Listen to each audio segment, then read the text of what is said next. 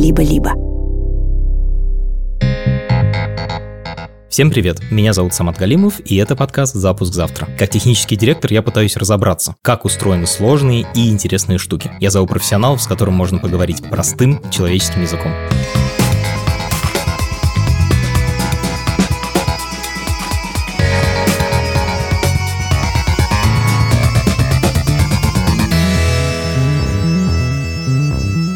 Дорогие друзья, это специальный эпизод нашего подкаста. Вообще-то мы закончили сезон и ушли на небольшие каникулы. Но 30 января сломался Рунет. Было несколько часов, когда перестали открываться сайты и работать мобильные приложения. Почему это произошло? Все дело в технологии, которой мы все пользуемся каждый день по много раз в день, но большинство людей о ней даже не слышали. Это протокол DNS. Вообще-то это дико интересная история, потому что DNS один из старейших протоколов интернета и активно используется до сих пор. Это такая базовая базовая технология, которая, как и обычно, пока работает, не замечаешь. Сегодня мы познакомимся с этим протоколом поближе, а поможет нам в этом эксперт, человек, который работает с DNS больше 10 лет.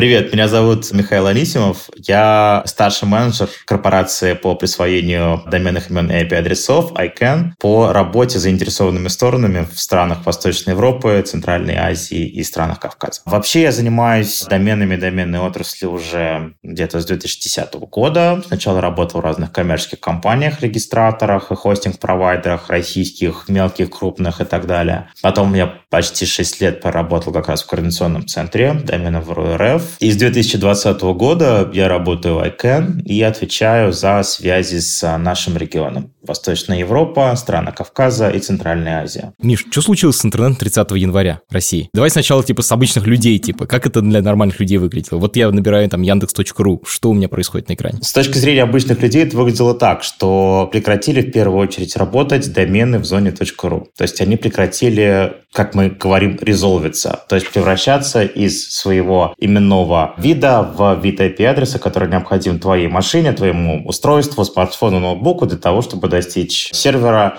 приложения, почты или чего бы ты там хотел не открыть. И вот в какой-то момент они просто прекратили резолвиться и прекратили быть доступными. То есть я набираю яндекс.ру, он не открывается? Нет, он не открывается, и более того, он показывает тебе ошибку. Ошибки бывают разные, мы все видим разные вот эти вот какие-то значения номерные или текстовые, если внимательный пользователь обратил внимание, что происходило именно в эти дни, там была специфичная ошибка, связанная как раз с DNS. Окей. Сайты — это одна большая штука, вторая — это приложение. Мобильные приложения продолжали работать или тоже сломались? Мобильные приложения по-разному. Не все устроены одинаково, но значительная часть приложений устроена по-прежнему так, что она работает на базе системы доменных имен. То есть мы просто заменили процесс ввода доменного имени в строку браузера на клик по приложению приложению, но механика, которая стоит под капотом, примерно похожа. Он сначала работает система DNS, которая возвращает тебе IP-адрес, а потом уже этот IP-адрес позволяет тебе прийти к серверу и получить оттуда все необходимые данные. Соответственно, та же самая система с электронной почтой, потому что тебе нужен адрес почтового сервера, чтобы отправить письмо и так далее. Так, ладно, мы это слово DNS уже столько раз произнесли, давайте поразберемся. Как он появился и как он используется, для чего он нужен? Чуть подробнее. DNS — это одна из самых старых, одна из самых самых фундаментальных систем интернета, которые, в общем, держат вообще его, что называется, up and running. И история его появления достаточно, конечно, интересна. Был такой человек Джон Пастел очень-очень давно, который вообще все это придумал и очень долго был единственным, кто вообще хоть что-то понимает в этом и разбирается. И на заре интернета, когда его еще интернетом даже не называли, потому что это была сеть а, ученых американских, связывающая между собой институты и несколько серверов электронной почты, это были такие абсолютно вегетарианские вегетарианские времена, полные энтузиастов хиппи, которые вообще не думали о безопасности. Он вел ее в своем блокнотике. То есть он писал ручкой в своей тетрадке соответствие вот этих вот э, сочетаний букв и их IP-адресов. И вот этот вот блокнотик Джона Постола, который сейчас, по-моему, хранится где-то в музее, это, в общем-то, первая критическая инфраструктура интернета, которая, в общем, лежала на столе у него. Потом понятно стало, что так больше нельзя, потому что их количество множилось, расширялось, появлялись другие зоны и так далее, и так далее. Это все автоматизировали. И э, она потихоньку пришла к тому виду, в котором мы видим сейчас. Погоди, был блокнотик. Какой следующий шаг? Вообще из блокнотика он на компьютер это как-то попадал или это только между людьми распространялась эта информация? Какое имя какому IP-адресу соответствует? Ну, скажем так, на самых-самых первых порах это даже не было автоматизировано. То есть это приходилось вручную сопоставлять какие-то такие вещи. Фактически это работа телефонистки, которой ты звонишь и говоришь, барышню Смольный. Вот здесь то же самое. Мне, пожалуйста, сервер Колумбийского университета. Окей, вот вам IP-адрес. Идите, заходите. А потом, естественно, это стало автоматизировано, а блокнот, он был скорее неким бэкапом, что если вдруг что-то сломается, мы знаем, откуда его потом а. забрать еще раз. Примерно аналог справочника «Желтые страницы». Вообще DNS также и называют телефонной книгой интернета. Так, значит, изначально это был такой распространявшийся по людям информация, и она хранилась внутри компьютеров, забивалась человеком. А когда мы говорим автоматизация, о чем идет речь? Как это выглядело? Автоматизация не в способе ввода этой информации, потому что она до сих пор ручная. Ты когда регистрируешь свой домен, ты прописываешь, соответственно, там всю его атрибутику. Там почтовые сервера, IP-адреса, ты до сих пор делаешь это вручную. Автоматизирован здесь момент разрешения. То есть, если мы вдруг вбиваем доменное имя или кликаем на приложение, или отправляем письмо по адресу электронной почты, у нас нет какого-то человека, который увидит его и подставит вручную из блокнотика IP-адрес. Сейчас это делается автоматически. А, вот как это работает? Можешь немножечко рассказать? Тут, наверное, надо сначала начать вообще про то, как система DNS устроена, потому что это уникальная достаточно вещь, и, наверное, очень мало каких-то других систем интернета, похожих на ее устройство. Она, с одной стороны, похожа на лоскутное одеяло, которое состоит из каких-то разных частей. С другой стороны, они так друг с другом шиты, что образуют, ну, очень по-гиковски красивую, на мой взгляд, картину. Просто вообще Микеланджело. Так вот, дело в том, что она иерархична как очень часто говорят про систему DNS, она состоит из нескольких уровней. На самом-самом верхнем уровне это так называемые корневые серверы интернет. А вообще, когда мы говорим о DNS и DNS-секе, там очень много каких-то, знаешь, толкинистических аналогий, потому что это вот там 7 колец, чтобы миром править, ну вот что-то подобное. Есть 13 корневых серверов, которые управляются чертова дюжина, скажем так. Управляются 12 разными организациями, независимыми друг от друга. Одна просто управляет сразу двумя. Изначально это было 13 прям физических машин, которые стояли где-то в университетах или в каких-то а, правительственных и неправительственных организациях. Сейчас понятно, что это 13 облаков скорее, да, каждый из которых состоит там из сотен, а иногда даже тысяч физических машин, разбросанных по всему миру. И вот там хранится это самая-самая первая точка, куда приходит DNS-запрос после того, как мы вбили адрес в свой браузер или отправили письмо по электронной почте. И вот оттуда начинается вот это вот долго, этот вот путь Бильбо Бекинса, да, вот это вот разрешение доменного имени. То есть корневые серверы характерны тем, что они хранят информацию обо всех доменах верхнего уровня, как страновых, таких как .ru, .de, .cn, так и так называемых generic, общих доменах верхнего уровня, таких как там com, net, org и так далее. Просто само по себе слово домен, оно означает просто область, и все, да, в переводе. Ну, собственно, там, если ты там наверняка изучал физику, есть там магнитный домен, это просто область в металле, которая намагничена. Здесь то же самое. А мы все-таки для того, чтобы быть понятыми, да, и чтобы быть более точными, мы обычно всегда говорим домен какого-то уровня. Соответственно, есть домен верхнего уровня, .ru, .de и так далее.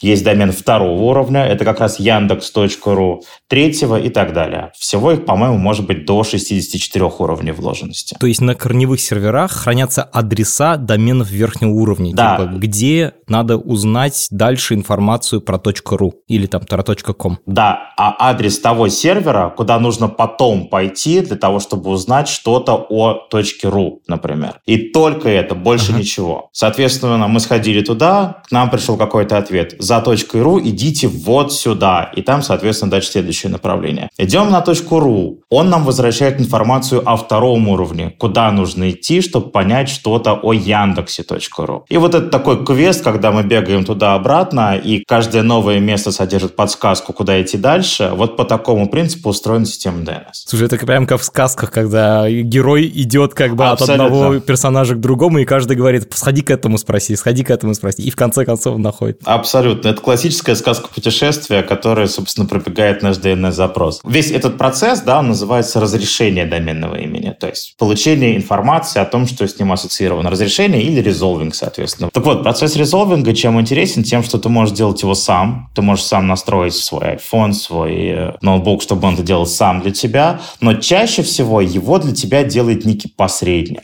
Чаще всего таким посредником является твой провайдер, то есть тот, кто дает тебе интернет, мобильный, твой Wi-Fi, офисный и так далее, и так далее. Либо ты можешь выбирать стороннего такого посредника, который будет это делать. Самые популярные, самые знаменитые такие сторонники — это Google 4 восьмерки, которые ты у себя прописываешь, либо Cloudflare, либо 4 девятки, ну и там некоторое количество, их сейчас довольно много по всему миру. Ну и, собственно, в зависимости от того, каковы их э, настройки, какова их политика разрешения, какие у них блок-листы и так далее, фактически, глядя через разные эти окошки, ты будешь видеть разные интернеты, которые для тебя, соответственно, разрешает какой-то твой посредник по твоему выбору. А теперь минутка рекламы. Мы говорили с Мишей почти два часа. Часть этого разговора о том, кто управляет корневыми записями интернета. Кто эти люди, что это за организации и почему мы им доверяем ключи от интернета. Все это вы услышите в бонусном эпизоде нашего подкаста продолжение разговора с Мишей. Подписаться можно на Apple подкастах и в Телеграме. Помимо бонусных эпизодов нашего подкаста, там доступны еще бонусные эпизоды других подкастов студии «Либо-либо». А еще эксклюзивный подкаст «Студия» о жизни студии «Либо-либо». Все ссылки в описании. Слушай, я немножечко понял, как работает DNS, думаю, слушатели тоже. Теперь давай вернемся к аварии, когда, типа, что-то в этой системе сломалось. Вообще, то, что ты рассказал, выглядит как очень такая простая и элегантная система. Что в ней вообще может сломаться? Но, на самом деле, любой из шагов может сломаться. Она потому и сделана так иерархически, и она сделана как лоскутный отдел для того, чтобы быть очень масштабируемой и, более того, как раз отказоустойчивой. То есть, если у нас ломается какой-то кусочек, да, если, например, ломается какая-то страновая вот доменная зона или какая-то общая доменная зона типа условно com, org, net и так далее, и так далее. Так устроена система, что отключение или там выпадение из этого процесса какой-то одной доменной зоне не помешает другим доменным зонам работать, продолжать, потому что они как будто бы в параллели от этого корня. То есть то, что сломалось в России, но продолжало работать в соседних странах, это на самом деле фича, это как бы система сработала так, как надо. Да, абсолютно. Ну и, соответственно, и обратный процесс, то есть если мы вдруг захотим хотим добавить какую-нибудь новую доменную зону, нам не нужно перестраивать вообще всю систему. Мы просто добавляем еще одну запись в корень, и все, она спокойно отправляет нас при запросе от корня, да, отправляет нас спокойно к той новой инфраструктуре этого нового домена, который, собственно, нам уже все расскажет о необходимых нам адресах. Так вот, что может сломаться? Ну, сломаться может, как, например, источник знаний, то есть тот сервер, куда мы идем с запросом для того, чтобы он дал нам эту информацию. Сломаться может посредник, который делает для нас это. Ну, например, да, если у нас сломается DNS-сервер провайдера или что-то перестанет с ним быть так, как по-прежнему, да, то он перестанет нам возвращать. И мы, в общем-то, сразу и не поймем, на каком это опять сломалось. Что произошло в январе? В январе произошло следующее. Есть а, такая хитрая штука, как DNS-сек. Я не зря в начале, когда описывал систему DNS, сказал, что в те благословенные времена, когда а, интернет делали хиппи, и все друг друга знали по именам, все друг другу доверяли, DNS не задумывался как место, где может что-то произойти. Вообще не думали о безопасности, и у нее нет ее, что называется, в ДНК. Потом поняли, что вообще-то это не очень хорошо. Дело в том, что в отличие от многих других протоколов, которые у нас отправляют информацию, которые служат вообще для метаинформации, в которых, например, или встроено шифрование, или встроены какие-то механизмы проверок и так далее, и так далее,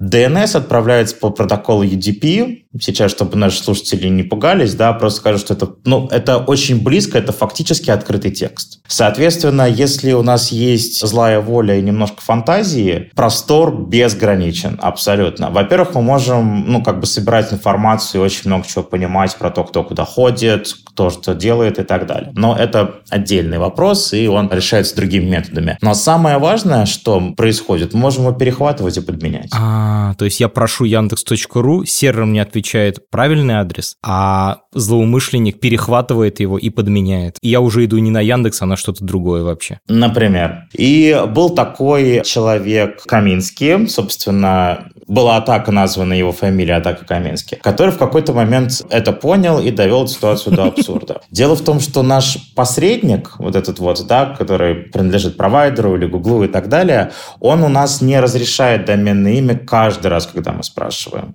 Он запоминает ответ, держит его в своей памяти некоторое время и отвечает запомненным ответом всем другим пользователям. Если у нас провайдер обслуживает, например, большой город, и кто-то один раз попросил просил разрешить имя Яндекс.ру, то он на все остальные а, запросы Яндекс.ру не будет опять бегать через всю эту цепочку, он будет отвечать из своей памяти. Он сильно экономит трафик, он сильно ускоряет этот процесс и так далее. Но если этот посредник один раз получит неправильную информацию, то он сохранит в своей памяти неправильную информацию. И в течение следующего, там, не знаю, часа или суток, в зависимости от настроек, он всему условному миллиону пользователей, которые пришли к нему с этим запросом, отдаст неправильную информацию. Это называется атака отравления кэша. Так, вот это запоминание называется кэш, и как бы когда ты туда пихаешь говно, называется отравление кэша. Так. Да, да, да, кэш-пойзенинг. И вот, собственно, Каминский э, сделал такое один раз DNS, он провел несколько презентаций, несколько примеров, как это можно было сделать, привел всю эту вот благодушную общественность в ужас и э, решили, что надо с этим что-то сделать предложили такой протокол, который называется DNSSEC. Это тот же самый DNS, это надстройка на нем, который просто позволяет вот эту информацию, которая лежит на сервере, да, всю атрибутику домена, все то, что с ним связано, подписывать цифровой подписью, и таким образом, когда она к нам приходит, у нас выполняются две задачи. Во-первых, цифровая подпись позволяет понять, откуда она пришла, и быть уверенным, что нам ее отдал именно тот, кто должен, что не какой-то левый человек это сделал.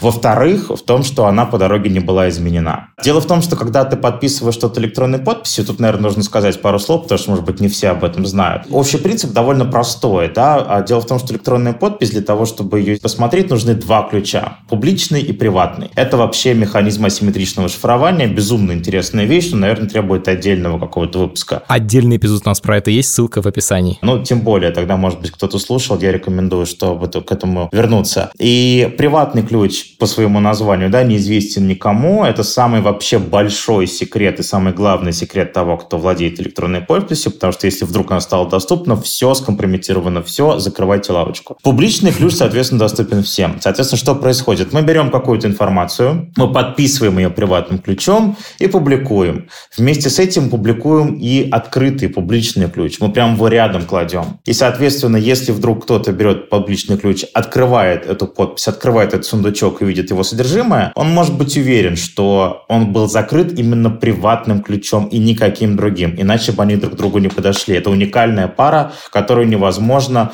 ну или теоретически невозможно подобрать случайным образом. То есть это как раз способ удостоверения, что информацию в этот сундучок положил только тот, кто владеет приватным ключом. И, соответственно, когда мы этот вот сундучок закрыли и поставили на всеобщее обозрение, чтобы все забирали оттуда все, что хотят, мы должны рядом положить и новый публичный ключ. Например, если мы меняем эту подпись. Вот DNSSEC работает именно так. Мы подписываем на каждом из этих вот этапов, то есть на втором уровне, на первом уровне, на корневом уровне, подписываем содержание ключом. Все эти ключи разные. И он позволяет нам быть уверенным, что мы получаем все, все как надо. Значит, у владельцев серверов, DNS-серверов, которые источники информации о том, типа, какие IP-адреса каким э, серверам принадлежат, у них есть свои цифровые подписи, и они каждую запись подписывают, типа, все верно, увиденному верить. Окей, мой компьютер, когда получает ответ, он может проверить, что типа, да, ту, ту информацию, которую я получил, она верная, да? Это, это мой компьютер сам проверяет. Ну, это зависит от настроек. Чаще всего проверка лежит на посреднике. То есть наш а. провайдер или наш там Google, Cloudflare, кого бы мы ни выбрали,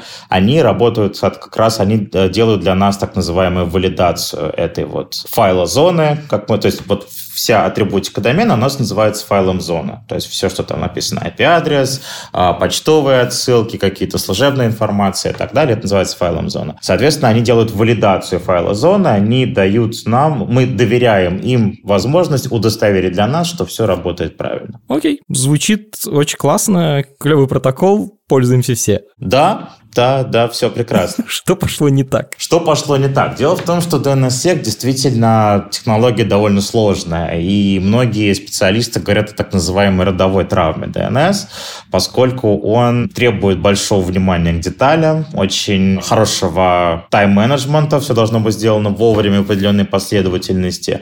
И в том случае, если у нас вдруг что-то сделано не так процедурно, мы что-то перепутали, что-то забыли, сделали что-то не вовремя, поставили или старые ключи, или что-то пошло не так при их генерации, при сотворении этой пары, то, соответственно, этот сундучок не откроется. Я так понимаю, проблема еще в том, что на первый взгляд, типа, глазами ты это не увидишь. Там это просто набор чисел, и он, типа, как был там 10 чисел, и остался 10 чисел, ты такой, ну, выглядит нормально. Абсолютно, абсолютно. Ну, там не 10, там, там сильно больше, да, там довольно большие ключи, чтобы их нельзя было подобрать. Почему вообще такое происходит? Дело в том, что все ключи, как и любые какие-то атрибуты вот такого типа безопасности, их нужно время от времени менять, как пароли, как и все остальное. Соответственно, есть процедура ротации ключей. Она в каждой доменной зоне происходит по своим правилам. Где-то она происходит раз в 3 месяца, раз в 6 месяцев и так далее. Ну и, соответственно, как это выглядит? Генерится новая пара ключей, подписывается э, доменная зона новым приватным ключом, публикуется, соответственно, вместе с э, новой цифровой подписью и вместе с новым публичным ключом, чтобы можно было проверить. Сделать эту самую валидацию автоматическую, которую для тебя делает этот посредник. Окей, значит, всегда одна подпись и один ключ.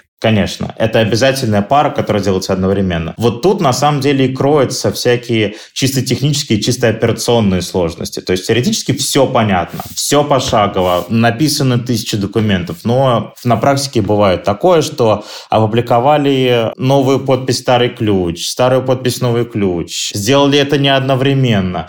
Еще есть совершенно удивительная такая история. Дело в том, что вот этот вот кэш, да, вот это вот память, которую хранит наш посредник для того, чтобы отвечать, у него есть определенное время, которое он может там хранить, да, так называемый time to live, TTL, так называемый параметр. И этот параметр TTL обычно прописывается самим владельцем доменной зоны. То есть он указывает провайдеру, как часто нужно ходить ко мне, чтобы это обновлять. И по идее все свои операции, все свое дальнейшее планирование он делает исходя из того, что он прописал именно этот TTL. Прописали час, значит час это мое время на разгон. Как только он закончился, по идее, я должен быть уверен, что у всех остальных кэши обновились, и он уже за новым запросом будет обращаться не в свою память, в свои какие-то, да, там, закрома, а он придет ко мне за новой актуальной информацией. Соответственно, так я строю свою операционную деятельность. Такое случается, что иногда провайдеры, получив эту информацию, сами его меняют в своих настройках. То есть владелец говорит, обновляем информацию обо мне не реже, чем раз в 5 минут или там в час? Раз в час, например, да-да-да, он ставит его на сутки или больше, потому что нужно экономить трафик. И вообще меньше нагружать себя, особенно если это какой-нибудь там небольшой провайдер, у которого нет очень много денег на инфраструктуру. И это тоже большая проблема, потому что переподписали ключи, владелец выставляет новые, помня, что у него обновление раз в час, час прошел, соответственно, все уже должны обращаться к новой,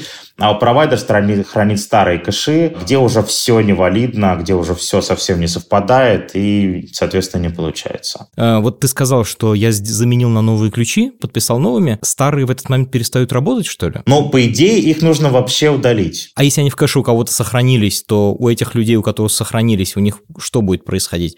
У них что-то обломается с точки зрения валидации? Ну, они будут пытаться проверить новые подписи старыми ключами. Или наоборот, в зависимости от того, как, как, как, как ситуация на местности выглядит. О, то есть может разъехаться информация и ключ. Да, да, да. да быть да, из да, разных да, версий. Да, да, да, да. Блин, я думаю, что это атомарно, что у тебя типа ключ и это одновременно как бы в одном пакете хранятся. Нет, они одновременно. Они одновременно, и по идее у тебя хранится это все в паре. Но дело в том, что эти процессы могут быть несколько асимметричны, да, там получение и проверки и так далее. Они могут немного расходиться по времени. Ну, то есть там есть свои тонкости. Вот. Такое случается, и такой случай, например, был на моей памяти с доменной зоной .kz казахстанской. В начале 23 года там как раз история была тоже переподписание ключей и про то, что с несколькими крупнейшими провайдерами не договорились о синхронизации и какое-то, да, обновлении своевременном, о соблюдении правил TTL. Что они должны сбросить да, кэши. Да, да, да, да, да. Ну и, в общем, в, на резолверах некоторых очень больших провайдеров, а, соответственно, казахстанские ресурсы стали недоступны изнутри страны. Очень интересно. Получается, что вот этот корневой уровень нормально все на своей угу. стороне сделал, но у провайдеров такие настройки, что у пользователей провайдеров перестают открываться да. сайтов. То есть сделал человек первый, но из-за действий второго человека у третьих людей что-то сломалось. Абсолютно. Ну вот теперь, когда мы знаем чуть-чуть о том, что такое DNSSEC, о таких самым общим принципах того, как это все работает, можно вернуться к случаю 30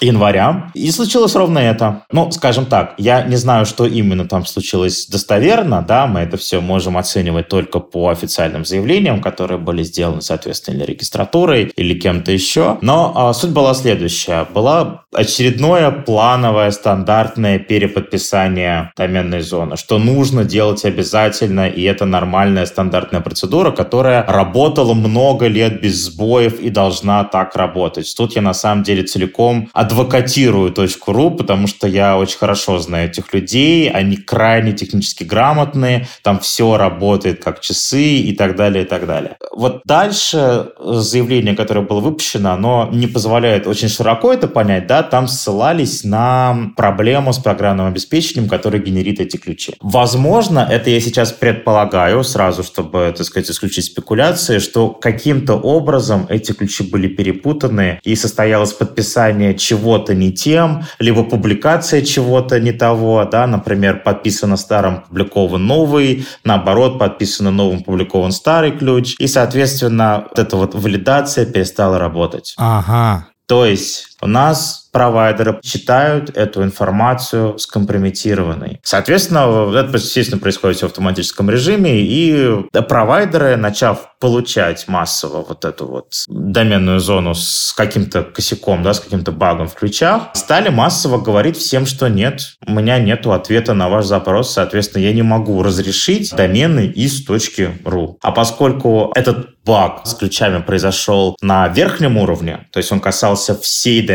зоны .ru, ни один из доменов, который в .ru, ни один из доменов второго уровня из всей доменной зоны не смог превратиться в нужную нам информацию. То есть ты даже не дойдешь для, до Яндекс.ру, чтобы понять что-то о нем, у него все валидно или протухло и так далее, потому что уже на верхнем уровне тебе приходит ответ, что все, дальше мы не идем, на нету этой информации. не могу вам ответить. Миша, у меня один из друзей работает в крупном российском провайдере, и ТЦИ, технический центр интернет, разослал им письмо с постмортемом, то есть с описанием того, что произошло. Я прочитал постмортем, и там пишут, что на самом деле произошла коллизия хэша ключей, который используется как идентификатор ключа, key tag. Хэш — это как маленький отпечаток. Так вот, они сделали новый ключ, и хэш нового ключа совпал с хэшем старого. У него был такой же человекочитаемый идентификатор, как и у первого, типа просто не повезло. Он 16-битный, это значит их сколько? 2 в 16 э, их может быть на свете 65 тысяч, и вот как бы случилось такое, что одна 65-тысячная вероятность как бы сработало. И поэтому, типа, софт сломался. Я не знал этого, у меня, ну, у меня не было таких данных. Я а, могу предположить, что что-то подобное случилось, но, конечно, это какая-то... Это такое фантастическое невезение, которое даже сложно комментировать. Ну, то есть, это просто вот пойти и наступить в одну маленькую лужу размеру с монетку на всей площади, да, вот прямо, прямо в нее и наступить. Удивительно, конечно. И тогда, конечно, мое как безграничное сочувствие ребятам из точки ру, потому что вот так вот взять и сесть вот в эту маленькую лужу, это, конечно, надо удивиться. Но как бы это на самом деле вот такое объяснение, оно но дает нам понимание, что это даже не человеческая ошибка, да, то есть что это как раз тот случай, от которого, наверное, никто не может быть застрахован, но вероятность его конечно, даже, наверное, мало кем рассматривается всерьез, тем более удивительно, что оно случилось. Когда я читал в начале объяснения, которые вот официально опубликовали, что это недо... какие-то, как они там это сформулировали, недостатки в программном обеспечении, которые повлекли бла-бла-бла. Мне это показалось таким корпоративным, знаешь, способом прикрыть, извините, задницу, сказать типа, это программы плохие, это не мы ошиблись. Сейчас, прочитав постмортом и понимая, что дело в коллизии хэша ключей 1 к 65 тысячам, я понимаю, что это на самом деле недостаток программного обеспечения. В этом случае это суперкорректная формулировка. Да, это суперкорректная формулировка, тем более нужно понимать, что такие стейтменты делаются для широкого круга людей. Ты не можешь быть супертехничным, я хорошо это знаю, потому что до своей нынешней роли я очень долго работал пресс-секретарем и как раз простым языком разъяснял многие довольно сложные вещи. И это как раз наиболее вообще удачный вариант, который не противоречит никаким фактам и в то же время не позволяет читателю уснуть на половине фразы. Ну, например, да? Еще удивительно, что из-за этой ошибки, когда что-то пошло не так, вот ты пытаешься отладить эту проблему, типа понять, а что пошло не так. И ты берешь два ключа, типа старый новый, и пытаешься их сравнить. И смотришь, и они выглядят типа одинаковыми. Ты думаешь, блин, неужто я типа перепутал два ключа? Неужто я, у меня типа копия? Потому что названия-то на них одинаковые. Я могу только предположить, насколько посидел инженер, который отвечал за ротацию ключей, и потом дальнейшую проверку всего этого, и сколько вообще пота с него сошло в этот вечер. Но это, конечно, да, звучит чудовищно. Абсолютно, как просто ночной кошмар для специалистов. Да-да-да, типа, сейчас попробую привести аналогию. Условно, к тебе приходят два человека, они называются одинаково. Иван Петров и второй тоже Иван Петров. И только потом, в конечном счете, выясняется, что у них даты рождения немножко отличаются. Типа, день рождения другой. Типа, у одного 8 февраля, а у другого 7 февраля. Ну да, да. И, вот... и ты понимаешь, что важный конверт отдал не тому Ивану Петрову, например. Да, да, да, да, да. Ох, это жесть. Сочувствие как бы чувакам, которым пришлось это дебагать. Расскажи, как, ну вот как бы произошла коллизия, выложили не тот ключ или программа, которая должна этот ключ съесть, она вдруг перестала его есть, потому что сказала, что там вы мне дали прошлый ключ, хотя должны дать новый, и как бы все сломалось. Ну, скажем так, я бы тут обобщил, назвал это все-таки неким общим явлением. Не сработала проверка подписи. Да, DNSSEC начал говорить, что подписи невалидные. Да, да, да, что информация, которая им подписана, ей нельзя доверять, и поэтому я отказываюсь ее процессить, я отказываюсь с ней работать и представлять дальше конечным пользователям. Я думаю, это будет самое корректное, потому что если мы залезаем в детали, пытаясь понять, что именно из вот этого множества событий могло произойти, мы ну, как бы залезаем на спекуляции, да, а так мы наиболее корректно. Да, давай оставаться на фактах. Да. DNSSEC начал говорить, что зоны подписаны неверно. Что происходит, мы поняли. Ломается все, у людей перестают открываться сайты. Что могут сделать инженеры, кроме того, чтобы поставить новый ключ ключ, который будет на этот раз валидным. Дело в том, что конечная задача да, любого инженера в данном случае это сделать так, чтобы все работало. И тебе нужно сделать это любым способом, просто потому, что у тебя есть очень там критически важные какие-то ресурсы от банков и до чего-то еще. Да, это не только соцсетки, не только там какие-то какие развлечения. У нас интернет за кучу важных вещей отвечает. Тебе нужно сделать максимально это быстро. Но у тебя есть определенные ограничения, да, то есть у тебя есть разное там время время хранения памяти, время хранения кэше, время обновления и так далее. То есть у тебя уже очень много чего отравлено, тебе нужно максимально быстро это сделать. Самый простой, самый, наверное, логичный способ, которым можно это сделать, и это стало понятно из рекомендаций, которые распространял Роскомнадзор по провайдерам, это на какое-то время просто отменить валидацию подписи. То есть выключить DNS Security на стороне посредников? Да, на стороне посредников, на стороне провайдеров, либо на стороне тех, кого мы выбираем для того, чтобы он для нас эту функцию делал. Если мы это делаем, то, соответственно, он просто принимает этот вот файл зоны, всю эту записи, которая у нас атрибутирована с доменным именем, и доверяет им по умолчанию. Он не пытается понять источник или что-то еще, он просто начинает автоматом ее процессить, и пользователь пользователь, соответственно, получает свой IP-адрес, свои почтовые записи и так далее, соответственно, все начинает работать. Но, скажем так, как экстремальное решение, я ну, не могу не признать его актуальность. Безусловно, это единственное, наверное, что можно было сделать, просто для того, чтобы интернет быстро вернулся к своему какому-то изначальному состоянию. То есть мы условно игнорируем все знаки безопасности и едем на машине, потому что нам в больницу, и, да. извините, я как бы знаю, что у меня двигатель сгорит, но да. есть проблемы поважнее. Абсолютно. То есть мы так или иначе протащим этот час или сколько-нибудь на пробитой шине, на дымящемся двигателе, потому что на кону что-то большее стоит. Но вообще, конечно, а, это такая практика, это если у нас там болит палец, мы его отрубаем, да, чтобы он не болел, например, такого, такого типа решения. Но, повторюсь, я признаю а, необходимость и безальтернативность этого шага, тогда нельзя было сделать по-другому. Соответственно, когда это сделали, у ребят, тех, которые ответственны за вот эти вот авторитативные, так называемые DNS-сервера, то есть это те, из которых происходят там, ответы, те, которые дают ответы. У них появилось какое-то время для того, чтобы все поправить, и как раз из второго заявления, которое было сделано регистратурой, стало понятно, что они откатились к старым ключам. То есть они взяли уже старую проверенную пару, которая совершенно точно работает,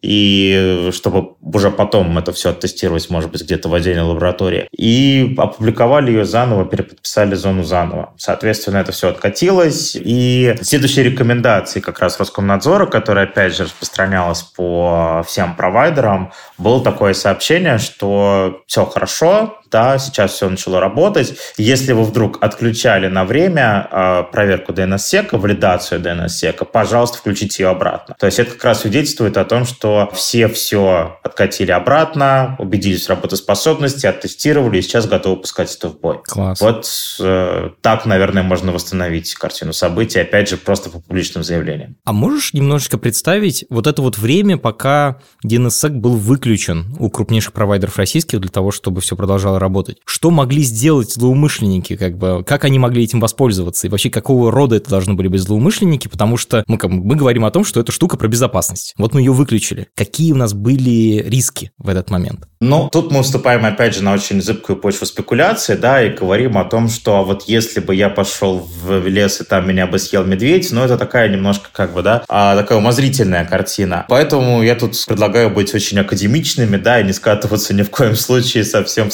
страшилки. Как я сказал уже, DNS по своей природе — это протокол, созданный ребятами из хиппи, которые верили друг другу и не думали вообще о безопасности, о том, что есть злоумышленники, которых и не было тогда в тех академических кругах, среди того десятка университетов, которые, собственно, и составляли первый прообраз интернета. Самое, наверное, тяжелое, что могло бы быть, это какое-то вот подобное отравление кэшей тех самых резолверов, тех самых посредников, которые, перестав валидировать DNS-сек, начали доверять вообще всему, что к ним приходит. Если какой-то посредник, который вдруг э, устроил какую-то подмену маршрута, институтов и сам начал представляться источником достоверной информации для них, например, да, а это, в общем-то, же было не раз, ну, таких случаев было довольно много, вдруг начал давать какую-то другую информацию для того, чтобы подменить адреса или подменить как-то вот информацию каких-то там важных критических ресурсов типа банков или кого-то еще. Я могу это предположить. Теоретически такое могло произойти, но вот на практике я пытаюсь себе это представить. Для этого нужно не просто DNS-записи подменить, нужно еще каким-то образом перехватить запрос этой посреднической системы. Ну, то есть какое-то время нужно условно сидеть на трубе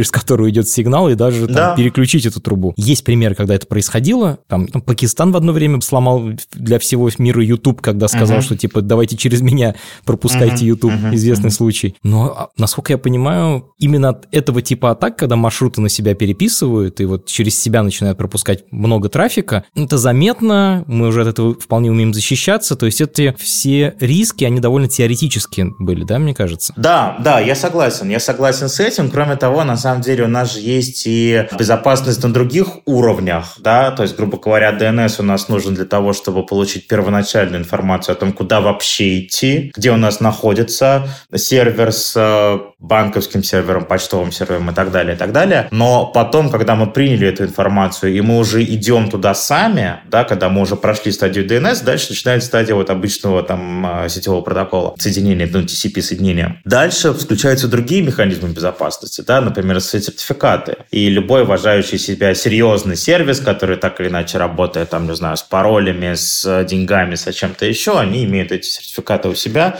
Соответственно, придя туда, мы как-то вот еще и другими способами удостоверяемся, что мы в нужном месте, что мы можем работать здесь безопасно и так далее. Поэтому, да, конечно, ну, сетевая безопасность — это всегда такая многослойная система, и, наверное, если мы смотрим на совокупность всех тех мер, которые обычно принимаются для обеспечения безопасности пользователя, то какой-то большой катастрофы нам не нужно было ожидать. Это просто одна из частей мозаики, важная частей мозаики, ну вот, которые позволили на некоторое время выпасть. Мне очень нравится история про обеспечение безопасности за счет многослойности. Про это ведь даже есть специальный термин – модель швейцарского сыра. Когда у тебя в сыре есть дырочки, ты нарезаешь его слоями, и в каждом отдельном кусочке есть дырочки, и это твои уязвимости. Но если наложить сыр друг на друга, то дырочки окажутся в разных местах, и за счет этого просвета не будет. Сейчас я хочу немножечко вернуться и спросить тебя про другие страны, потому что ты упомянул Казахстан, что там была похожая ситуация. Вообще, насколько часто происходят эти проблемы с DNS-секом? Эти проблемы происходят время от времени, ровно потому что, ну вот, видишь, я до сегодняшнего эфира был склонен а, говорить о том, что это протокол просто сам по себе непростой, и нужно быть очень внимательным и технически подкованным для того, чтобы не делать ошибок. Но сейчас ты вот видишь, мне открыл глаза, что оказывается есть еще и совершенно удивительные обстоятельства, вероятность которых мало кто может просчитать, когда даже самые крутые технически подготовленные специалисты могут сесть в лужу, потому что надо же совпали хэши. Вероятность 1 на 65 тысяч. Но кто, как это вообще возможно? Даже тут мы не можем, можем быть в этом уверены. И это, к сожалению, ну вот что-то, что находится в ДНК, да, хотя, ну, опять же, повторюсь, вероятность этого очень мала, просто чтобы наши слушатели потом не подумали, ну и зачем это все, если столько проблем? Нет, ну, мы все-таки считаем, и